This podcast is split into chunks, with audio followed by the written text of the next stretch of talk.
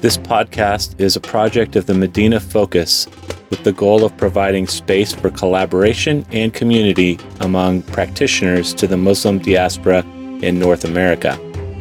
As people around the world have immigrated to the West, many Christians have realized that they live and work in the midst of the nations, and they often feel alone and unprepared to communicate cross culturally. If you are looking for conversation and community surrounding issues of loving Muslim friends in Jesus' name, we welcome you into the conversation.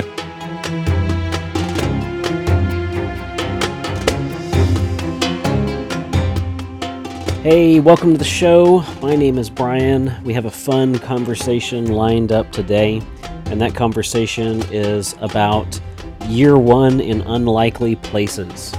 So, probably many of you on here can think back to what year one was like, or maybe you're currently in year one. And if you are, uh, this show is certainly for you. So, our guest today is, uh, I'll introduce her more later, but uh, we met her at one of the conferences and uh, got to spend some time with her, and, and she was, uh, I don't know if discouraged is the right word, but she was concerned that things weren't as they should be and so, for those of us who are a little bit further down the pipeline than her, we're able to share, you know what, this is exactly what our year one looked like. And so, she's no longer in year one. I'm really looking forward to hearing what she has to say and what God has been doing uh, through her ministry uh, up there in the most unlikely of places, Alaska. That's probably not the place that we think of when we think of Muslim ministry. And so, that was another surprising thing about our guest today. Hey everyone, welcome to the show. I am here today talking with Marie. Marie uh, lives up in Anchorage, where she also grew up. Uh, she's worked as a piano teacher since college, except for two years, where she lived in Massachusetts as a living caregiver. And she's been back in Alaska in, since 2016. And she's been actively involved in ways uh, reaching out to her Muslim community there, primarily working with refugees and she's trying to make the shift from this being a part-time thing to her uh, full-time main work. So, Marie, welcome to the show. Thanks, Brian. So, uh, tell us a little bit about what you're doing there in Alaska. I know when I met you in Florida, which is the opposite end from Alaska, uh, mm-hmm. and I heard where you were working, my first thought was, there are no Muslims in Alaska what on earth is she doing in Alaska? So I think for you more than our regular guest, everyone is really curious. What are you doing in Alaska? Tell us about your work there. So yeah, as you mentioned, I, I grew up in Anchorage, and it's funny because I really was not aware of how diverse Anchorage was when I was growing up. Um, and up until when I moved out of Alaska in 2014, I probably had never met a Muslim um, in Anchorage but during those during those two years that I was gone, um, that's when I mean ISIS was hitting the news. That was heavy on my heart. The refugee crisis was really heavy on my heart. So when I moved back to Alaska in 16, I actually didn't know if I was moving, moving back. Um, I was praying about going to Greece to work with refugees. Okay. Um, but some other stuff was going on with my family at that time that I realized I needed to be home. But yeah, someone at my church was like, so if refugees are on your heart, like you know that we have a lot of refugees here in Anchorage, right? And I did not know that. Um, hmm. So yeah, we have um, we now have a, a mosque um, that's been built in just the last few years. Um, but yeah, we have um, like one of our our neighborhoods is actually the most diverse in the U.S. by some standards. I'm not sure how they calculate all that. Um, so yeah, refugees and of course other um, immigrant populations as well. Okay, so um, God had already put ministry to refugees on your heart, and then mm-hmm. and, and, then the location became Alaska. Uh, that's mm-hmm. that's an that's an interesting twist.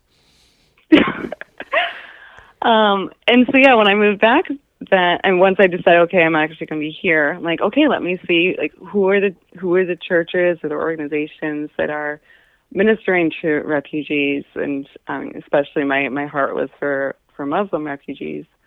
Um, so, yeah, I kept looking and looking and, and couldn't find anyone. Um, so, yeah, started volunteering with Catholic Social Services. Um, they were they were a refugee placement agency in Anchorage, and um, started frequenting uh, a small restaurant with my family.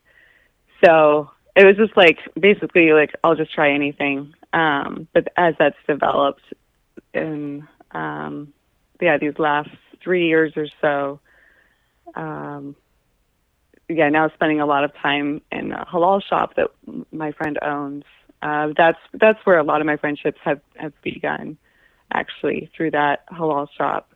Um, and sometimes it's helping someone with homework like I've gotten a reputation as a geometry tutor, which cracks me up because these are concepts I don't even remember ever learning. So it's like I'm trying to read the book a step ahead of you know the high school students I'm working with.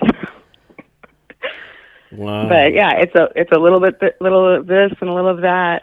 Um, but okay, so you're just um, trying to, to to find the the places of need and and meet those needs. Mm-hmm. Yes. Yeah. You know, a lot of this work is very pioneering, and I, I think for the rest of the country, our image of Alaskans is that uh, you know y'all are a pioneer people, uh, but this is probably doubly true since you're doing diaspora work there, and, and in pioneering, everything is very risky. So what what risks are you taking out there? So, one of the biggest risks that I feel um, is like the fact that I'm still learning the, the cultural rules. And, you know, I, I've, I can read books about general Muslim culture. I can read books about Somali culture, but there's nothing to quite prepare you when you walk into a situation to know this is exactly how I act in this situation. Um, and that can vary from family to family. And some of the families have only been here for a few years. Other family, like um some of the high school girls that I've gotten to know really well and help tutor they were born here. Um so um as someone who is very much an introvert and I like I hate going to social settings where there's this mingling time and there aren't set rules for what you're supposed to be doing during that time. Right. It it's it's just funny like um yeah, now being in in situations where I'm just having to try to pick up okay, what does it seem like they're all doing here? What should I be like or to ask those questions, realize I might make some cultural faux pas. Um I mean, like one of the things there's a woman that I've been helping uh, study for her citizenship test. And so when I go to her house, it's like, okay, how long? And I didn't know her very well before we started this. So I'm like, okay, how long do we like linger over tea before I move into the studying? Is that even my job, or is she at the? She's the hostess. Is she the one who's supposed to decide when we start studying? Um, and all those things that can feel uncomfortable, but um, yeah, just learning realize I'll, I'll make mistakes um, and learn as I go. Mm-hmm. I think the other the other risk, um, I guess, on a very practical level, partly being a single woman um, and partly being all my all my friends that I've got, almost all of my Muslim friends uh, have come as refugees and um, tend to be in the the lower income neighborhoods which are also the most crime ridden neighborhoods. So, having grown up here, there are certain neighborhoods that I know not to go to. Right. and they are the exact neighborhoods I'm now spending a lot of time in. Um, and I remember when I first felt that God was calling me to minister here in my hometown, and specific neighborhoods came to mind. Like, what if God wants me to live there? And I am, I am looking to move into one of these neighborhoods now well, a- after things get back to normal. And it was funny because I realized that that was scarier than the thought of moving to Iraq. That's funny. um, but realizing, okay, that's what Christ did. He came to a danger. It's not just that he died for us, but he came to live in a dangerous place, in a place of, like, um,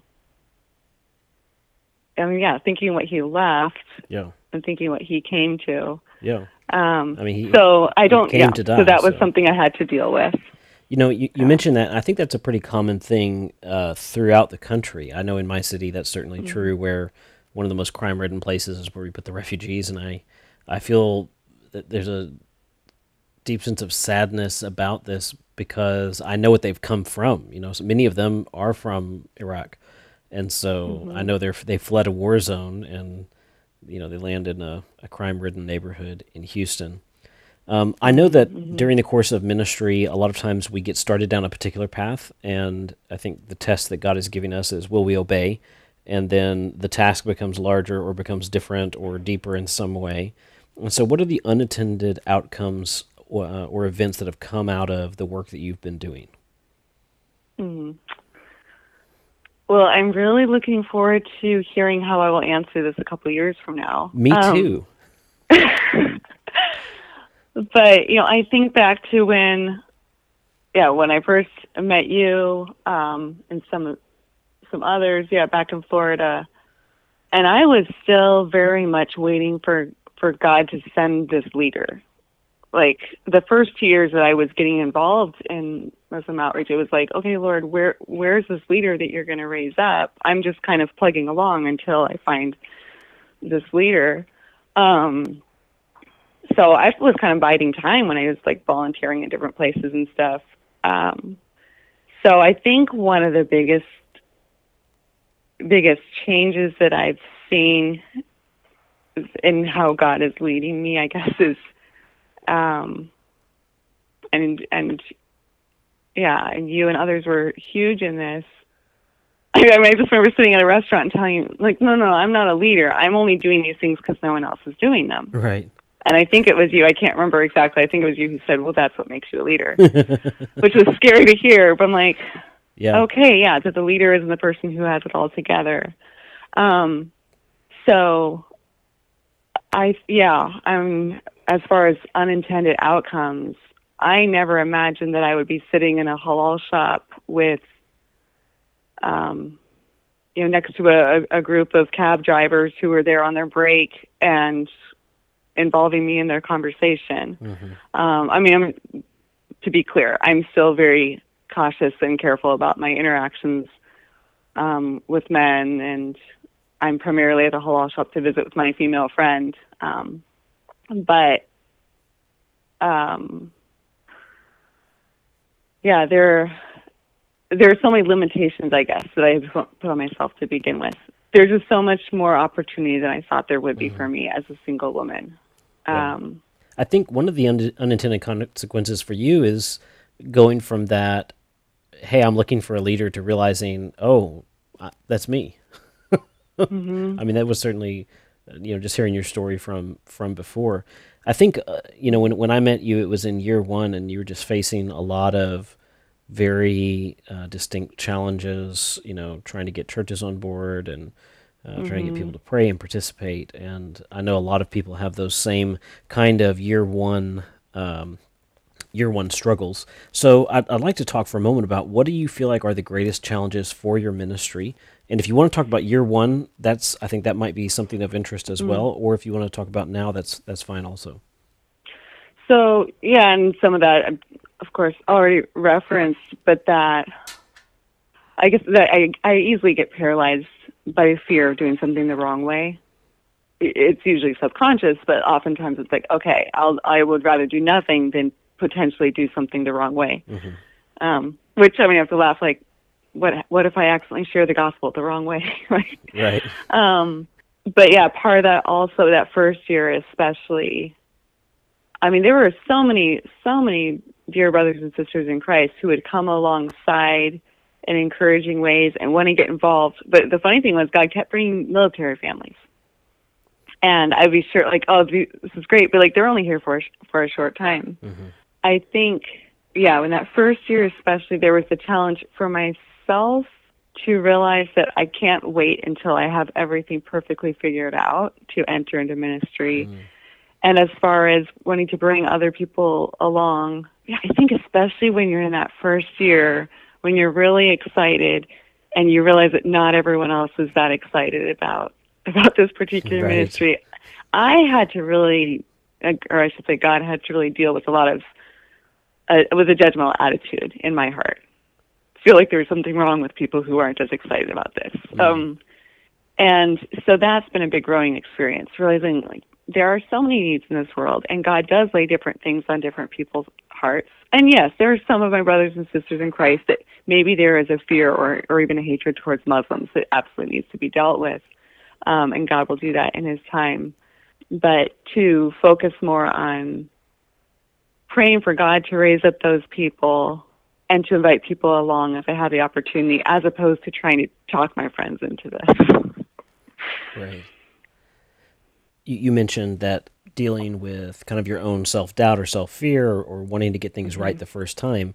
Uh, that that's mm-hmm. a very mm-hmm. common thing. Steve Moses, we had him on the show not too long ago, and he's on the East Coast, but he's mm-hmm. talking about in his city everything's kind of competitive, whereas people have their model of how they want to do things. Now there's a burden on them to sort of show proof of their work. Mm. And and so mm-hmm. it, it creates, you know, competition and tribalism and all these really, really negative uh, really negative things. And um, I heard somebody say the other day, he said, I like my way of sharing the gospel better than his way of not sharing the gospel. And I thought that's a really that's a really great way of putting it. Um, I think for a lot of us, we're so focused on, on prep and getting it right the first time that we're not willing to step out there and take one of those risks. Um, mm-hmm. So, but but this highlights you know the idea that within any given city um, th- or broader community, you know, there's a lot of disagreements about how do we do Muslim ministry. Um, you know, how do men and women interact? How contextual should we be? All of these different things. And then that creates a second layer of difficulty of how do we who are on one side of any of these issues relate to people who are on the other side. So, how do you sort out these disagreements for yourself? Yeah, that is a really good question. I mean, it brings two thoughts to mind.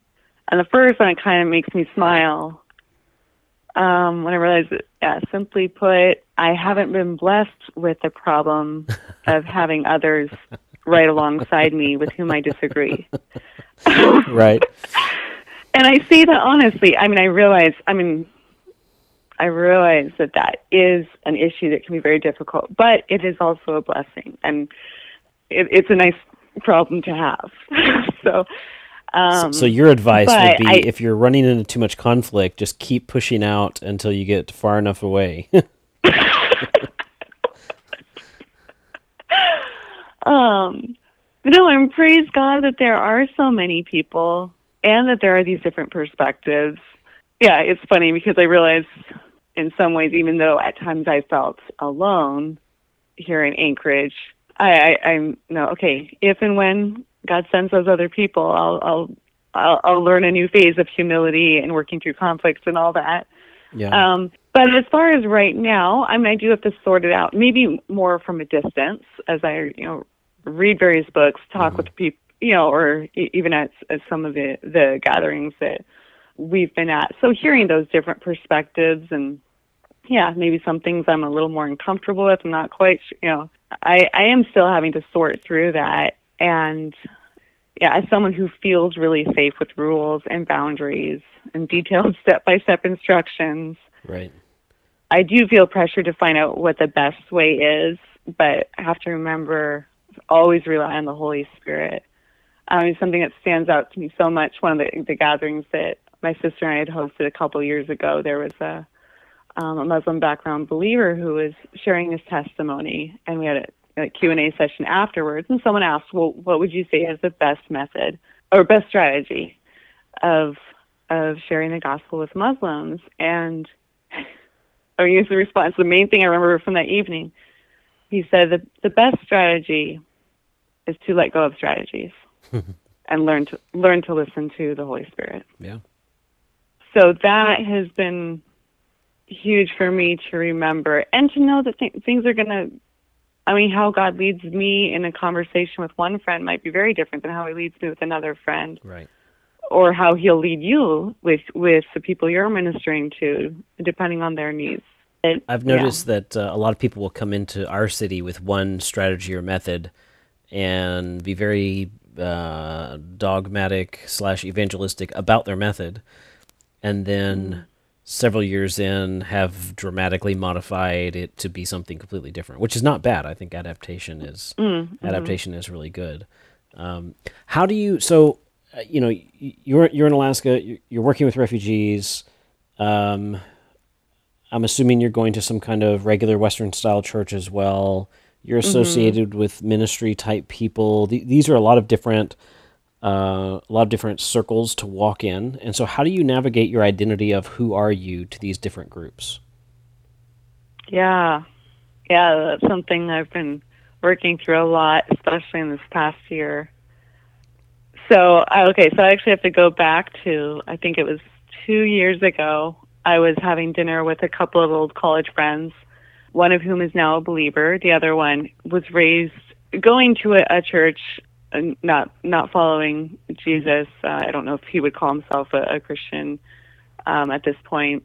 So we're just like catching up on life. hadn't seen um, hadn't seen the one friend in several years, and so I explained that since I moved back to Anchorage, I've been especially passionate about reaching out to refugees and wanting to bring Muslims and Christians together and help develop like bridges of friendship there and these are friends I'd known really well in college. They all knew I was a follower of Jesus in college. I mean, I had spiritual conversations all the time.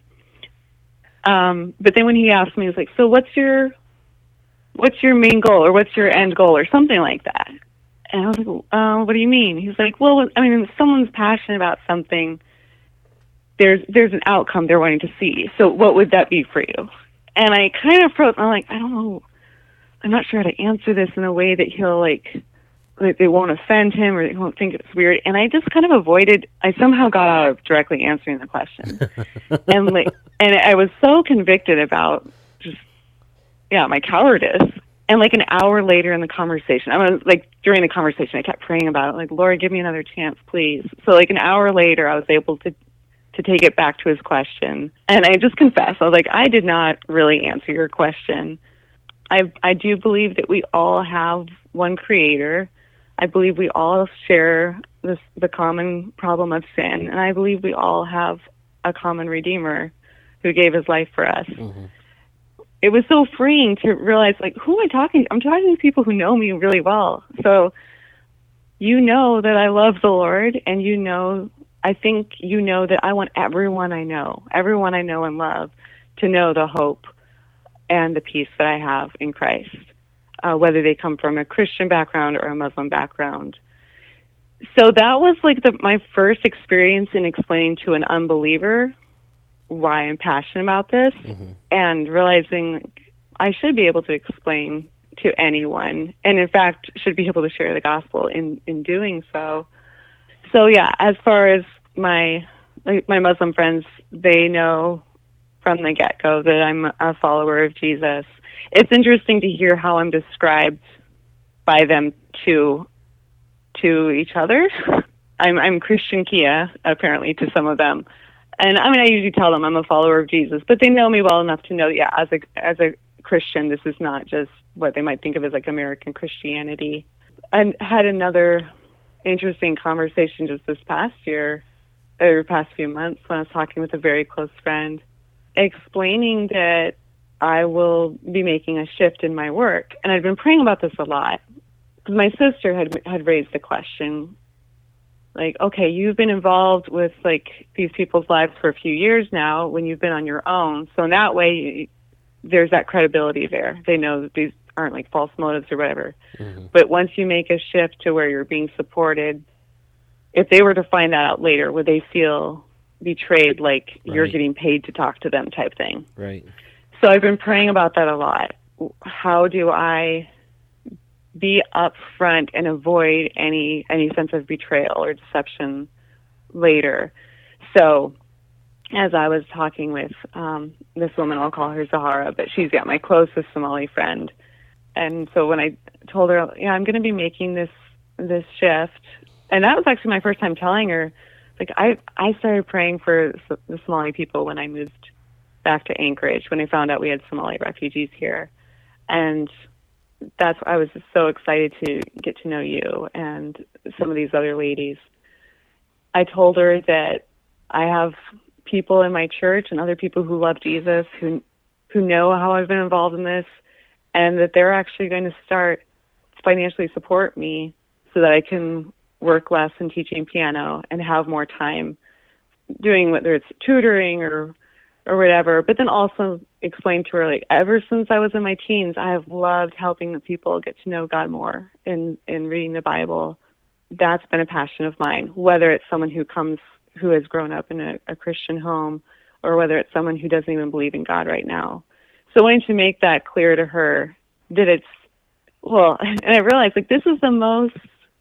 I this is such a an accurate way of explaining what's really happening that um, other followers of Jesus are are going to help support me. Mm-hmm. Right. So that I'm so that my time is freed up. That it's not about an organization Yeah. that's like paying me the salary. It, it is actual individual people who also love Jesus. Yeah. So you you mentioned wanting to make the transition from. Uh, it sounds like you're supporting yourself with piano teaching and and doing this uh, in between all of that. Um, And now you're wanting to do this full time. Um, with it sounds like not a whole lot of people there to help you. What? Uh, how do you maintain a healthy work life balance in all of this? Yeah, this this whole like stay at home orders with with COVID nineteen has been very interesting uh, for kind of taking a step back and deciding how to do things differently once I can get out of the home again. Yeah, thinking back to my schedule this last fall. I mean, as being a single woman, I have a lot of freedom in my schedule. I could help with um, a perspective class on Monday. Tuesday evening after teaching, I typically go to the halal shop until they close. Uh, Wednesday evening, help a, um, a young Somali friend with her homework. Thursday evening, had ESL. Sometimes went again to the halal shop on Friday. I mean, that was my regular schedule. It was very unusual for me to like eat dinner at home. When I realized that um, a family night or an invitation to some fellowship or prayer gathering was starting to feel like like that was I hate to say burden, but sometimes it felt like that or like that's infringing on my ministry time. Then I realized, okay, I'm I'm getting out of balance. Like, yeah, it's great that I have this freedom where I can spend my evenings Right. doing these these different things. But um, just be, it's so funny. It was just before before we got our stay at home orders that God had, was starting to really heavily lay on my heart this idea of community, the need to have truly community of believers. Like I'm very close with my church, but and we have lunch afterwards, and so I feel like that gives a pretty good sense of commu- pretty good community on a large scale but I don't have a small group of believers that I'm with regularly that I could invite someone into. So as I realized that in spending my evenings the way, I mean, not to say it was bad, but I realized that, yeah, if I don't have time to actually be involved with a community of believers, then I am in danger of communicating to my Muslim friends that, that following Jesus is a solo run Right. and that that's what they would be in for if they decide to follow him. Yeah. That's a dangerous thing to communicate. So I am really praying through that how to how to reshape my schedule in this new season, re- giving more priority to that small group Christian community, not only for my own sake spiritually, but so that I can then invite my other friends into that, that I have something to invite them into. Mhm.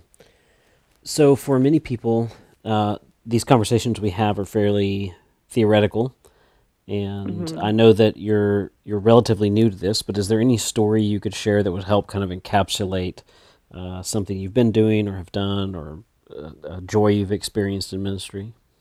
Yeah, the story that I want to share really goes back to that first year.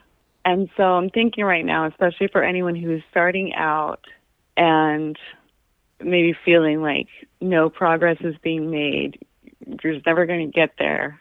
Yeah, when I first, that first year, found out we had a Somali restaurant in, in Anchorage. And so my sister, another family from church, um, we started frequenting there. And so we go once, maybe sometimes twice a month. And I had like all these grand dreams of like I mean, I think it was like August or September that we started going there. I was like, I want to be cool if by like November we know them well enough that we can invite them over for Thanksgiving and we'll have our house full of Somali people. And I'm just like, just imagining all these grand things. Um, several months later, we're still frequenting the, the restaurant. And I'm just praying, like, Lord, are we wasting our time?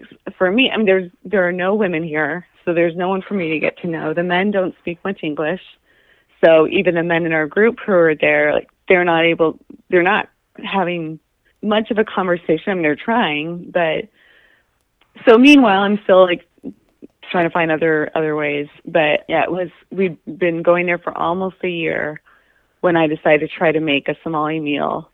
So in looking up ingredients and trying to figure out where I to get them, that's when I found out that there was a Somali halal market right around the corner from the restaurant, but I'd never noticed it. So I walk in there. I had no idea that it was owned by the same family who owned the restaurant, and had no idea that the the wife of the of the owner of the restaurant, that the wife uh, um, who was running the shop, also cooked at the restaurant. So for this past year, she had often seen me as she was in the kitchen. She could see out to the front, so she'd been seeing me come in. But anyway, so yeah, I had no idea. I didn't know who she was. She asked me if I would tutor her daughter. Uh, first time I meet her, and um, actually face to face. That started off this friendship of being in the halal market once a week, where I would tutor her daughter and gradually get to know other women. Oh, another so another thought that had been through, going through my mind when we were going to that restaurant. I thought it was this new restaurant, and I was like, oh, wouldn't it like as I invite my other friends to come into the restaurant, like it'd be so great to like if the restaurant's just starting out, you know, we need to like keep it going, make sure they're getting business. So when I later found out that the restaurant had been going for eight years, I felt a little silly, thinking like, oh, we're gonna like boost this. Anyway, so so yeah, we'd been going to the restaurant for a year, and then the following year was in the halal shop uh, tutoring their daughter. Well, then they were getting ready to they moved to Oregon rather suddenly. I think that was probably just before I met you, I think. And the week before they left, she and I were having dinner together. So she sold a restaurant to an Ethiopian couple.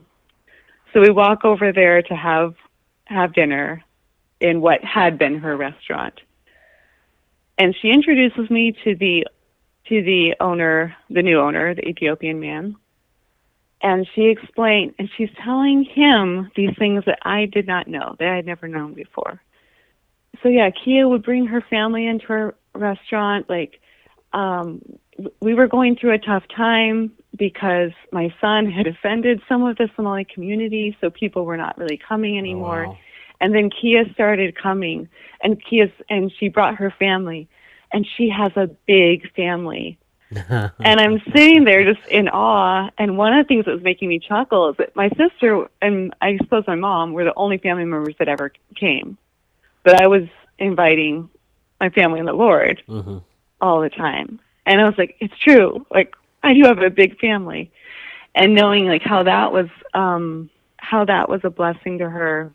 But that first year, I mean I really thought there was nothing nothing coming from that at all. I had no idea that that was building I mean building a reputation of sorts for her so that a year later she would invite me to, into her daughter's life in that way.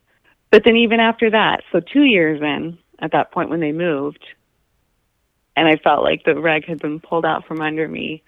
It was, yeah, I went through several months without, without really seeing any of, I think, any Somali friends, and decided to go back in to the halal shop because I knew I knew their friend who had bought it from them. But yeah, they had they had sold the shop to this friend of theirs that I'd met once. Thought we were hitting off well, and then after that, just seemed like she avoided me. So I'm like, uh, I I really don't think she likes me. Like nothing's. I mean, a thought it had gone through my mind, like not a person of peace for sure. mm-hmm. I was like, but I don't know anyone else so I'll go back into the halal, halal shop and try to strike up a conversation with her. Well, we had like a two hour conversation. I found out that the reason that she had started avoiding me was because she had shared with us that she was pregnant, but no one in the community knew. Oh. So from then on, she always avoided us in a group so that we wouldn't ask her about it. um, so we're just laughing over this. That, that, yeah, that for the past year, I thought she didn't like us, and she is now my closest friend Hmm. in the Somali community.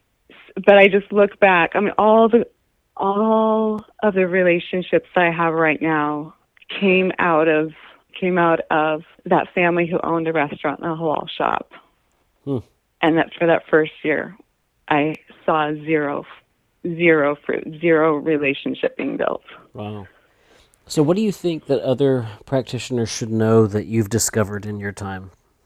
I guess to take the things that feel like they're limitations and commit those to the Lord and seek to have Him bless them. Hmm. Being a single woman, I thought would limit me quite a bit. Um, like I'll be honest, four years, like I'd never really, I hadn't really struggled with being single, but four years ago, just as a very practical matter, I was like, Lord, if you want me to do this, like, I, I think you'll need to send me a husband because I don't, with all the cultural things, I don't think I can do this as a single woman. And I have seen just over and over and over again how God has used my singleness, not not just in the sched, not just that I have a freer schedule, but how I, I'm able to minister to women. I mean, there are so many of the women I know have been abandoned by their husbands Mm-hmm. or are virtually single, like they're technically still married, but so that has not been a hindrance at all. And even how the Lord has used brokenness in my family. Um, so my my dad had left my mom right before I moved back to Alaska, and that was my reason for deciding I better stay in Alaska. And I remember thinking, like, my parents were so hospitable when I was growing up. Like, they practiced hospitality like, like few people I know. And I just was so mourning the fact that my dad wasn't here now for my parents to like come into this ministry with me. Hmm. But God used even that. I had a, a woman come over for dinner, meeting my family for the first time. And I didn't know much about her story. I knew that she had two daughters. And when someone asked her something about her husband, she gave this kind of vague answer. But after dinner, we're doing dishes, and she asked me, like, you have such a beautiful family. Your mom is so beautiful. Your sister is so beautiful. But where is your dad? Mhm. And when I explained that my parents were separated and told her, and it, it is really hard because, I mean, he taught us to read the Bible and to follow Jesus. And this is what Jesus said about marriage and divorce. And that gave, that did two things. It allowed her to open up about her own brokenness in a way that I don't think she would have before. But then it also opened a door to share um, about about Jesus, who he is from both the Old Testament and the New Testament. And then so just yeah, just a snapshot there, but just over and over again, I've seen the things that I thought would hinder ministry, God is able to use um, to further further our ability to to meet people and identify with them. Yeah, I think that's right. Um, a, a number of people who've shared on this show have mentioned something about that of having some sense of I, I feel like I'm supposed to have it together because this is who God's called me to be, and I can't let them see. Oops, they just saw. But in seeing, they also see our humanity and they see what Jesus has actually done for us in the midst of this brokenness. Like pr- pretending that we don't have brokenness doesn't seem to be very human because that is the human experience is to be broken in some way. And everyone of any you know ethnicity language nationality political ideology religious ideology that we all know this. And when we pretend like we don't have anything that that alienates us from people. Um, so i think that's that's really good um, if god were to answer one prayer request with a yes what would you ask for to see um, to see not just an individual, a whole Somali family come to know him. I would just love.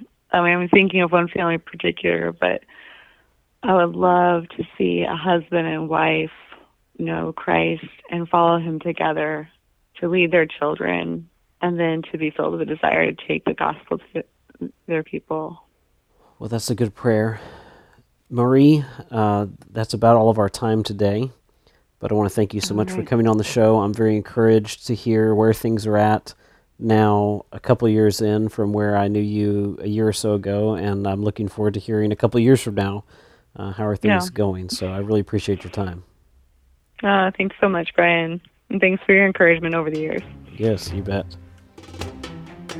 Well, that's all of our time today. We hope this show has been helpful for you. We hope you will join us again in the future. If you know someone that is in year one of Muslim ministry or diaspora ministry of any kind, uh, we hope that you will share this podcast with them because I believe that some of these lessons learned today and through some of our other guests uh, can be helpful for them and encourage them as they go along their way. Hope you'll join us next time.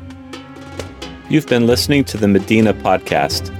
This show is hosted by Brian Hebert and produced by Nate Schultz. The conversations we have on this program are born out of an expanding environment of collaboration among grassroots ministry practitioners across the North American continent. If you would like to engage on a deeper level, please email us at medinafocus at vision59.com.